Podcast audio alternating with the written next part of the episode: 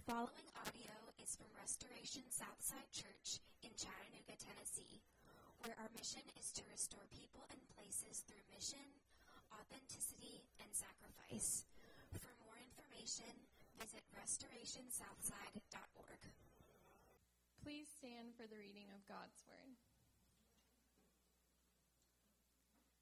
The scripture reading for this morning is from Hebrews chapter 4.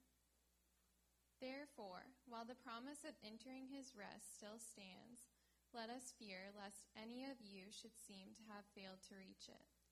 For good news came to us just as to them. But the message they heard did not benefit them because they were not united by faith with those who listened. For we who have believed enter that rest, as he has said, As I swore in my wrath, they shall not enter my rest. Although his works were finished from the foundation of the world, for he has somewhere spoken of the seventh day in this way.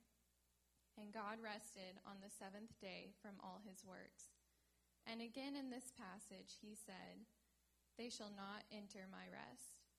Since therefore it remains for some to enter it, and those who formerly received the good news failed to enter because of disobedience, Again, he appoints a certain day, today, saying through David so long afterward, in the words already quoted Today, if you hear his voice, do not harden your hearts. For if Joshua had given them rest, God would have not spoken of another day later on. So then, there remains a Sabbath rest for the people of God. For whoever has entered God's rest has also rested from his works, as God did from his. Let us therefore strive to enter that rest, so that no one may fall by the same sort of disobedience. For the word of God is living and active, sharper than any two edged sword, piercing to the division of soul and of spirit, of joints and of marrow and discerning the thoughts and intentions of the heart. And no creature is hidden from his sight, but all are naked and exposed to the eyes of him to whom we must give account. Friends, we're studying from the book of Hebrews. It's a fantastic book, um, but it does feel sometimes as if some of the nuance is lost on us because it's uh, it's sophisticated and um, it calls us to look hard at the Old Testament to fully understand what he's referencing in the New Testament. And so I just want to make it clear that some of what we're going to do as we talk about this complex passage is we're going to look about why in the world is he talking about Joshua? Why in the world is he talking about David? Why in the world is he talking about the Sabbath? Because you'll remember that while he's doing this, he's talking to a group of people that are being persecuted. They're a group of people who feel like they're about to give up. And so there's all of a sudden this passage about the Sabbath in the middle of that. And it's kind of said in scary terms. And so I just want to acknowledge to you that it's a complex passage, but we can walk through it together and figure out what we need to from it. Um, but I just want to want you to know that at the backdrop, um, when you're reading a New Testament passage, you want to make sure you fully understand what the Old Testament is pointing to in the New Testament. If I were going to take a survey this morning, and we were to throw the results up on the board, and I were to ask the question, what is the feeling that most of you are feeling right now? What is the feeling that most of you are feeling right now? I'm going to throw it up there that 95% of you would have said tired. 95%. I'm going to say that. It's a guess, but that you're you're tired because of work. You're tired because of uh, relationships. You're tired because of battling with sin. You're tired because it's kind of hard to live in this world where the devil wants to mess you up. Your flesh is giving in all the time. The world is calling for you to fail, that you're just ultimately tired. Now imagine the people of God who are receiving this letter, they're exhausted. They maybe thought, I'm going to follow Jesus and then it's going to take away all my problems. He's the king of everything, so after I follow him, everything will get easier. Maybe you're here today because some Christian has at some point told you that when you start to follow Jesus, good news, friends, it all smooths out. Well, beat that person up the next time you see them because they were lying to you. These people need to know that while they're tired, while they're hurting, there is rest to come. And friends, you need to know it too. There's rest to come. So let's pray and ask God to bless our study of His Word this morning. Pray with me.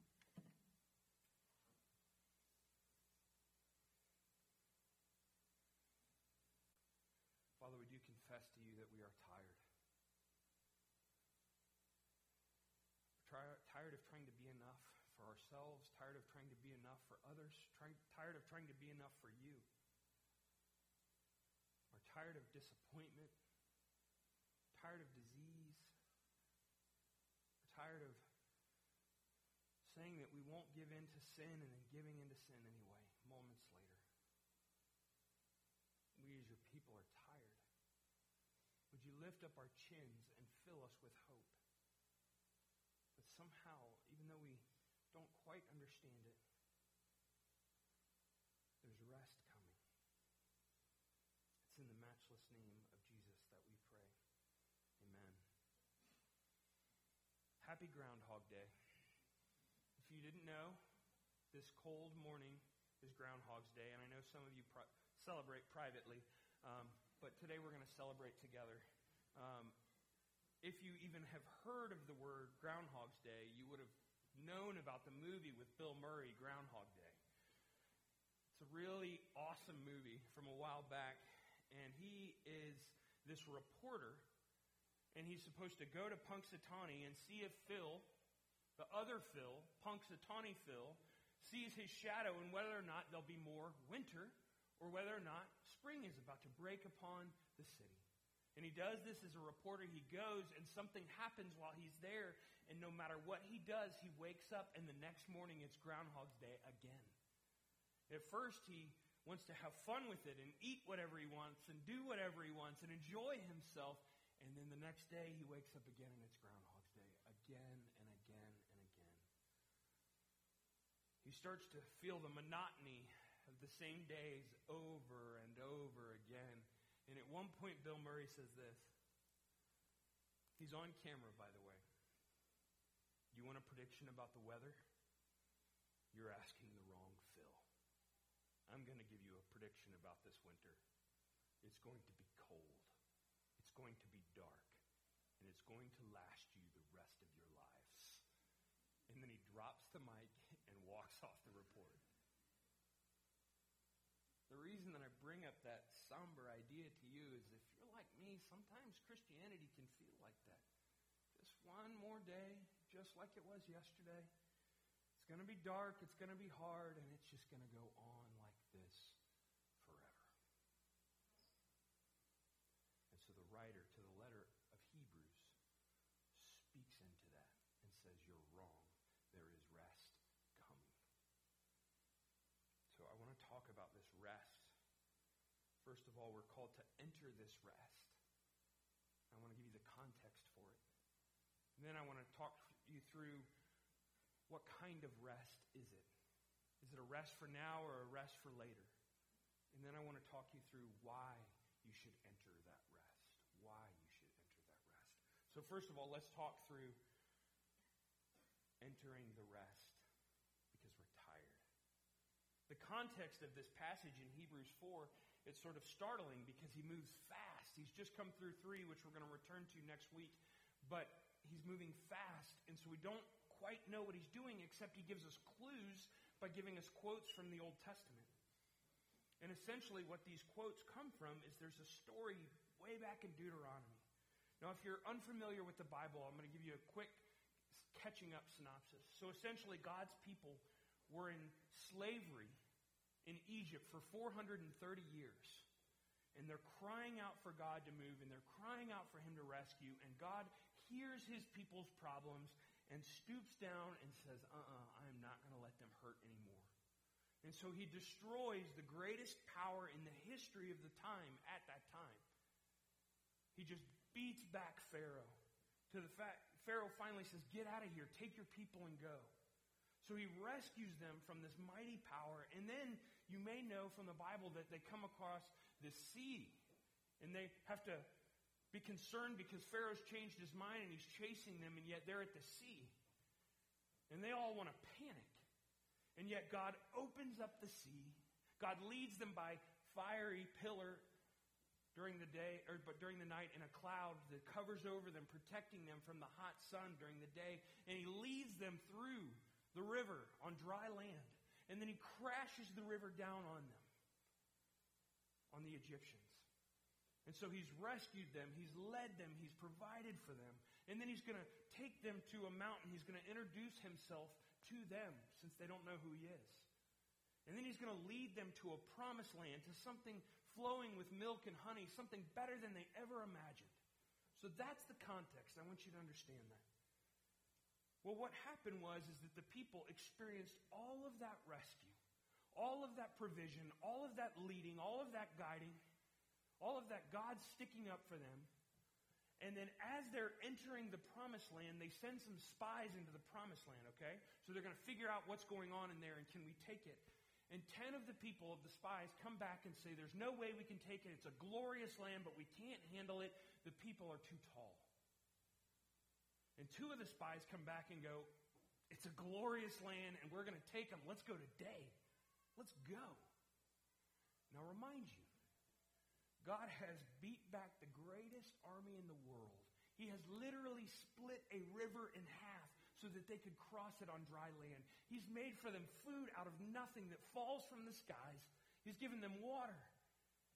He's beat back all their enemies, and they show up to a town where there's some big dudes in it, and ten of them go, There's no way God hates us. They actually say God hates us. Now, do you pick up on the context a little bit? Of a God who provides and rescues and loves, and then all of a sudden, as if his people have zero memory at all, they say God hates us. This is some of the verses that we're talking about. But you were unwilling to go. You rebelled against the command of the Lord your God. You grumbled in your tents and you said, The Lord hates us. So he brought us out of Egypt to deliver us into the hands of the Amorites to destroy us. Where can we go? Our brothers have made our hearts melt in fear, they say. The people are stronger and taller than we are. The cities are large with walls up to the sky. We even saw the Anakites there. Then I said to you, This is Moses, do not be terrified. Do not be afraid of them. The Lord your God, who is going before you, will fight for you. As he did you before your very eyes, and in the wilderness then you saw how the Lord God carried you as a father carries his son all the way until you went and reached this place. In spite of all this, you did not trust the Lord your God, who went ahead of you on your journey in fire by night and a cloud by day to search out places for you to camp and to show you the way you should go. When the Lord heard what you said, he was angry and solemnly swore no one from this generation will see the good land I swore to give to your ancestors, except Caleb. He will see it, and I will give him descendants the land he set his feet on because he followed the Lord wholeheartedly. I know it seems severe, but I want you to think about that. Rescued from 430 years of slavery by God pouring out 10 plagues of wrath against people who were laughing in God's face then leading you in a cloud and a pillar of fire, protecting you from soldiers, opening up a sea so that you can walk through on dry land, and then using that sea to crush the Egyptians so that you will never see them again, feeding you with manna, leading you where you should go, and then walking you right up to heaven on earth and saying, Go in there and get them. And them going, God hates us. Do you see what it is? It's having a tiny memory about God's provision. It's having a tiny faith that God will be true to his word. And we can look back at this group of people and go, this is absurd. He's done all of this, like action movie stuff, right up until he's about to give you the land, and you just got to go beat some tall guys. And you're afraid? What it's saying is, is I don't know if I can count on God for the future. That's where it gets convicting for you and for me. Is that you have been rescued. You've been called to Christ. You've experienced his love and his kindness. He's put his record on you and he's taken your record on himself and paid for it on the cross. He's been resurrected, meaning he's conquered death. Meaning death for you, death for you is nothing but the handshake into the greatest time in your existence. A welcome handshake. He's defeat your enemies, your sin, the devil, death. He's defeated mine. And yet then we lose a job. Or we have fights in our marriage. Or our teenage kids are acting up. Or things are tight for us financially. Or sin gets hard and suffering becomes real and we think God must hate us. God has fallen asleep. I don't know if I can still trust God for the future. You see, that's what he's convicting us of. Is that it's easy to look back and see all of the wonderful things that God has done in real time and yet not use any of that to fuel faith that says he's going to show up again. And that's what I want you to experience. He's telling this church who's suffering and hurting and wounded, and he's telling them, guys, you remember all the stuff God's done? Trust him. He will see you through. It's about to get really, really good. And instead, they're saying, let's go back to Egypt. Let's go back to faith before Christ. Let's go back to counting on ourselves. What are the things in your life has sent you running back to saying, I can only count on me. I cannot trust God for the future. I can only count on me. I cannot trust God for the future. What are those things in your life? We who are trusting in Christ are going to fall into that. It's not you're going to have your salvation taken from you just because you fall into that. But really, more so, I just want you to be able to see this the sense of the absurdity of our sin. God has laid out everything for our salvation. He's allowed his own son, Jesus, to be put to death, that sacred son of his. And yet, we doubt him for the smaller things. He's saying, trust in me, rest in me. There's more coming. The best is yet to come. So that's the context, is that he's dealing with a group of people who think you can count on God for the past, but that that should have nothing to say about you for the future. And so what kind of rest is he offering? A friend of mine who I played soccer with for six years in St. Louis, while we were maybe 11th graders, uh, his mom tragically died. And all of us were blown away and surprised and shocked sweet young woman who took good care of him, who always made a home welcome for those other soccer guys to come around, and we just couldn't make sense of it. In her will, she asked that while she is buried for this, op- for while she's displayed for this open casket, that they would put a spoon in her hand. And so all the soccer guys are coming through, and we're making, saying our our condolences and we're being present and we're walking through this line. And as we walk past his mom, this beautiful woman laying there lifeless, she has a spoon in her hand, and we're all like, whoops.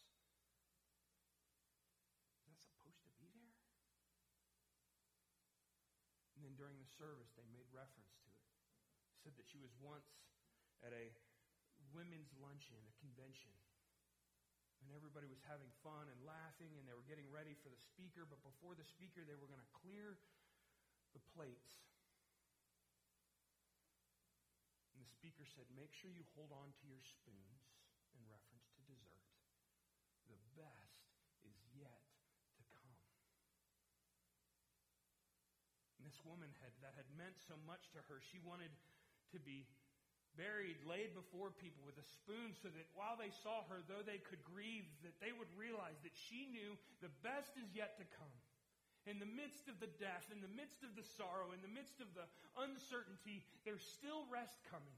The best is yet to come. And ultimately, that's what he's calling us to believe. No matter what you're facing, the best is yet to come. Can you imagine how much that would change things for you? If you thought all of your good days couldn't possibly add up to the best that is still yet coming, he's offering them rest for the future. He's saying, when you're struggling, think about heaven. Think about heaven. And I know that seems a little arbitrary and difficult for us, but I just want to take you through quickly some of the passages that can help us. Think about heaven. This is from 1 Corinthians 2. However, it is written, No eye has seen, nor ear has heard, what no mind has conceived, the things that God has prepared for those who love him. That means you can't even fantasize outlandishly enough to figure out just how good it's going to be. Why would that matter to a suffering group of people who are on the run is to know that whatever happens to us, we won't be forgotten. We won't be abandoned. In fact, the story's about to get really, really good. Ben and I use this passage often. It's another passage from Revelation 21. Then I saw a new heaven and a new earth. The first heaven and the first earth had passed away. There was no longer any sea. I saw the holy city, the new Jerusalem, coming down out of heaven from God. So this is heaven. He's letting us get a glimpse of it, a picture. And he said it's prepared as a bride beautifully dressed for her husband. I heard a loud voice from the throne saying, Look, listen to this. The whole Bible is about God and his proximity to his people. And it says this Look, God's dwelling place is now among the people, and he will dwell with them, and they will be his people. And God himself will be with them and be their God. Hear this, because I know some of you have cried this week. He will wipe every tear from their eyes, and there will be no more death, or mourning, or crying, or pain, for the old order of things has passed away. this sense that in this new kingdom it's going to be all good and never bad. All good and never bad. And in John it says this Don't let your heart believe in God, believe also in me, Jesus says. For my Father's house has many rooms. If it were not so, would I have told you that I am going there to prepare a place for you? I will come back and take you with me to that place where I am. What he's saying is, is that he is going to go and prepare a place for us that is beyond our wildest conception. There's no crying, and there's no mourning, and there's no death. Why would you need to hear that? In the midst of this world, which is broken and often attacking you, where there's not enough money, and sometimes feels like there's not enough love, there's not enough provision, there's not enough peace, there's not enough rest. And what he's saying is hang on, friends, the best is yet to come.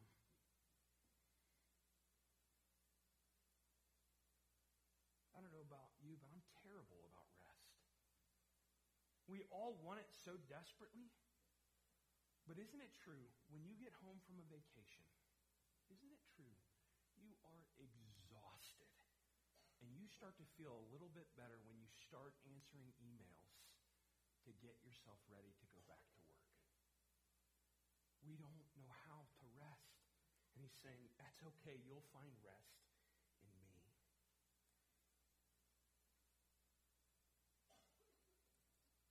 Friends, when it's hard, when you're discouraged, when you're low, when things feel just kind of empty and gnawing, remember the best is yet to come.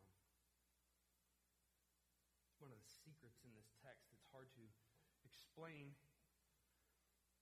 If you don't read Hebrew or Greek, which I barely do at this point, the commentators show. It says in verse 8 For if Joshua had given them rest, God would not have spoken of another day later on. So then there remains a Sabbath rest for the whole thing's been about Moses and about Caleb. And he brings up Joshua. The writer is saying Joshua brought them to this first rest, and the next Joshua, Jesus, same word in Hebrew and Greek, he will bring you to a deeper rest. I met with one of our new members this week, and he shared his story of faith with me, and he was sharing about how faith had recently become more difficult. He and some of his friends were going through some really painful things. And he said, I feel like I'm growing. I feel like I'm growing because of the confusion and difficulty and anger of trusting why God has let this happen. I feel like I am growing because I'm struggling. It was a beautiful testimony. That's ultimately what you're supposed to experience is that you feel that you're growing because you have to trust in a God in a world like this. And trusting in Him will cause you to grow, even if it's slowly. He does offer rest in heaven, which is coming, whether you believe that or not. There's also rest here now, meaning there are moments of, of respite, there are moments of safety. It's not all just let's hang out and hold on, and wait out the storm, and someday heaven will be here. David writes at one point, I know you keep your tears in a bottle. You keep my tears in a bottle. They're in your this sense that David is so loved and protected by God that God scoops up his tears and puts them in a bottle because David being sad means something to God.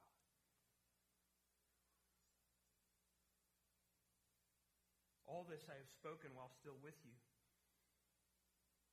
The advocate, the Holy Spirit, will the Father will send. He will teach you all things and remind you of what I've said to you.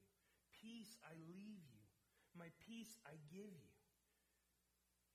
Don't let your hearts be troubled and afraid. So, yes, there is this beautiful, far off peace that's coming and it's supposed to shape our present realities, but then there's also this daily peace, this sense of God cares about your tears, this sense that God gave us the Spirit to sustain us. The peace of God, which transcends all understanding, will guard your hearts and minds in Christ Jesus that yes, there is peace someday, but there's also some peace for now. So, why should we look for this peace? Why should we want to enter the rest? Because he's saying you can't avoid the question,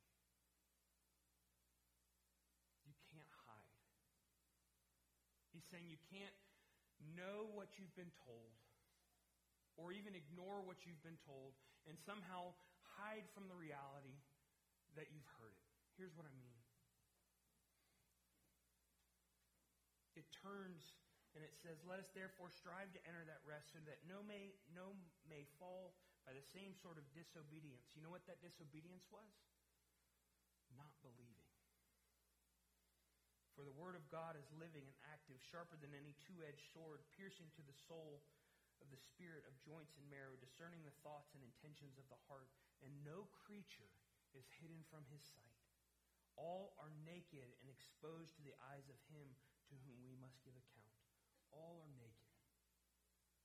What he's saying is, is that you are offered rest, to step into this rest, ultimately someday, and even in the now, in moments of where God will provide for you by his Spirit, by peace that he offers you in the midst of turmoil. Those are offered rest. But if you don't believe it, there's no hiding. The Word of God, which we also often think of here when it's talking about the Bible exposes, they wouldn't have had a Bible yet. The Word would have been referencing the Old Testament, and the Old Testament's main point is to point you to Jesus. What he's ultimately saying is the Old Testament and Jesus will find you out. Jesus says this in John 5:39, uh, and the Father has sent me himself concerning me, sorry, and the Father who sent me has himself testified concerning me. You've never heard his voice nor seen his form, nor does his word dwell in you. For you do not believe the one he has sent. You study the scriptures diligently because you think that in them you have eternal life. These are the very scriptures that testify about me. What he's saying is don't read the Bible or live a religious life or live a moral life and then miss the point that the whole point of the Bible is to point you to Jesus, to the one who died on your behalf, for the one who obeyed on your behalf. Saying, You will be found out. The Word of God, this Jesus, He's living and active, and He will, he will decide who believes in Him and who doesn't believe in Him, discerning the thoughts and the intentions of the heart. So Jesus, the Word, discerns our thoughts and intentions. And then it says, No creature is hidden from His sight, but all are naked and exposed to the eyes of Him. I'm embarrassed to report to you that I've run out of gas more than five times in my life. How, how many of you run out of gas one time? Okay. Yeah. Five, right here. It's just something that goes on in my head as if I can go, I'm not ready to stop for gas yet. No, I still have a little more time. And even though the alert is like, hey, moron, stop and get gas, I'm like, I'll be with you in just a moment. And I ignore it. And I ignore it. I ignore it enough that a grown man has run out of gas five times, and I have to make that call to Aaron. There's no hiding. Uh, hey, you know how cars need gas? Um, I pretended for a while that it didn't, and I was found out. It doesn't matter if I don't like the alert. It doesn't matter if I don't believe the alert. The reality is still coming. And there are some of you who think, and I want you to hear me, I have compassion for this, who think, I don't like this narrative. I want a different narrative. I don't like this alert that someone is telling me what to believe and what not to believe. And what the Bible's saying here carefully is it doesn't matter if you don't like it. It doesn't matter if you're not startled by the alert. Reality is coming, and the Lord can see. It doesn't matter what you think about the historical certainty of the Bible. It doesn't matter what you think about the unlikely miracles of the Bible. It doesn't matter that you may not like the exclusivity of God, saying Jesus is the only matter. The alert will go off until the reality comes.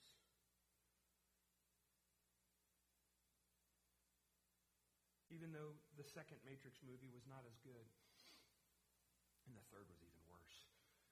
The second movie, there's a scene where calling for all the ships to come home so that they can protect Zion. Morpheus disobeys. He asks someone to stay in his place so they can, they can listen to the oracle. And he's getting in trouble from his commander once he gets back. And he's saying, What I need is for people to listen to me, to obey. My soldiers to listen to me in a time of war. And he says, and then Morpheus says back to him, It doesn't matter if there are ships here. There is only one thing that can save Zion Neo. And the commander angrily says, Morpheus, not everyone believes what you believe. Morpheus says back, My beliefs do not require them to. Meaning, just because you don't believe something, just because you don't like something, doesn't make it less true. Don't let the idea that you can walk away from the church, put your hands over your ears, distract yourself, change the fact that an alert has come back and that reality is coming. Just because we avoid the doctor not to hear the bad news doesn't change the diagnosis. The bad news is not less bad just if you refuse to hear it. But the encouragement, that's the hard news. The encouragement is for those who come and get the diagnosis, for those who listen to the alert that goes off on the dashboard, for those who hear that God sees. God says, I see that you have a problem, and if you want it, I'll give you the solution. So just as you're willing to admit the problem, you're also being provided the solution, which is Jesus Christ's record on your behalf.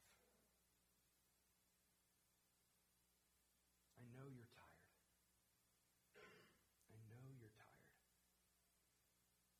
The encouragement is for those that stay in the fight who keep believing that there's a long-term rest which will blow our minds, and there is short-term rest, which is why we gather together, that the best is yet to come.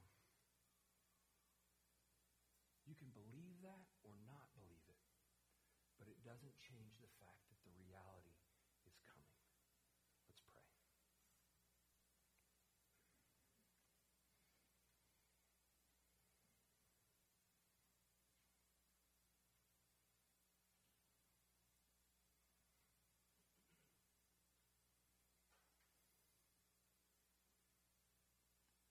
For those in the room, Lord, who might feel hurt or wounded by these words, I pray that you'll offer them comfort. Just as you've exposed the diagnosis, I pray, God, now by your Spirit that you would provide the solution in Christ. For those of us who needed to be reminded of this, that rest is coming despite our difficulties, I pray that you'll give them deep encouragement, a reminder that the best is yet to come. Nourish us